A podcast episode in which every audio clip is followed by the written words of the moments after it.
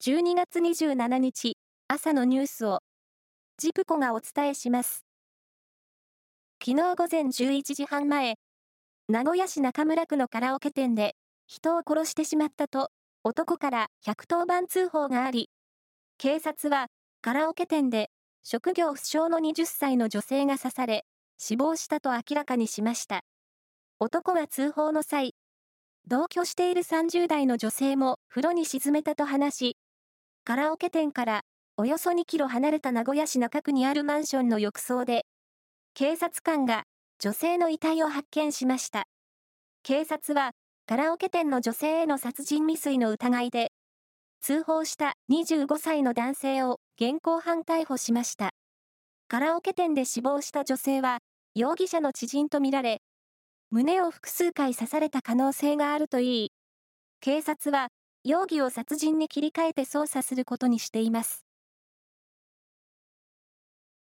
企業や観光庁向けの共同保険でカルテルが疑われている損害保険大手4社に関し、金融庁は、カルテルが疑われる契約先が576団体に上ったと明らかにしました。4社の火災保険の収支が悪化した2017年から20年に増えていて、担当者が社内で取引先との契約継続を強く求められていたことが背景にあるということです。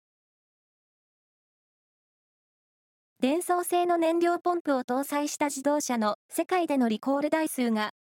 国内の自動車メーカー6社と海外法人で1500万台を超えたことが分かりました。ポンプの不具合で、走行中にエンストを起こす恐れがあり、今年7月には、国内のホンダの車で死亡事故が起こりました。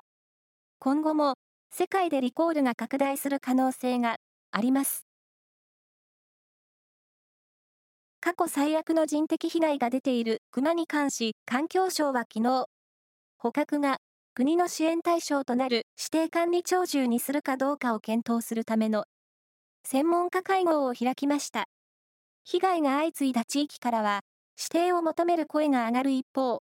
生息数が少なく保護計画がある自治体もあり、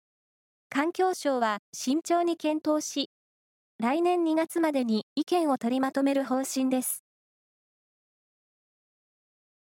ボクシングの世界スーパーバンタム級4団体王座統一戦が昨日、東京の有明アリーナで行われ、WBC と WBO の2団体王者の井上は、WBA と IBF の2団体王者で、フィリピンのマーロン・テパレスに第10ラウンドでノックアウト勝ちし、史上2人目となる2階級での4団体王座統一を果たしました。モンスターの異名を取る井上は去年12月、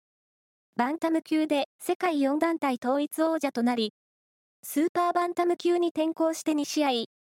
わずか1年で再び4団体統一を達成しました。以上です。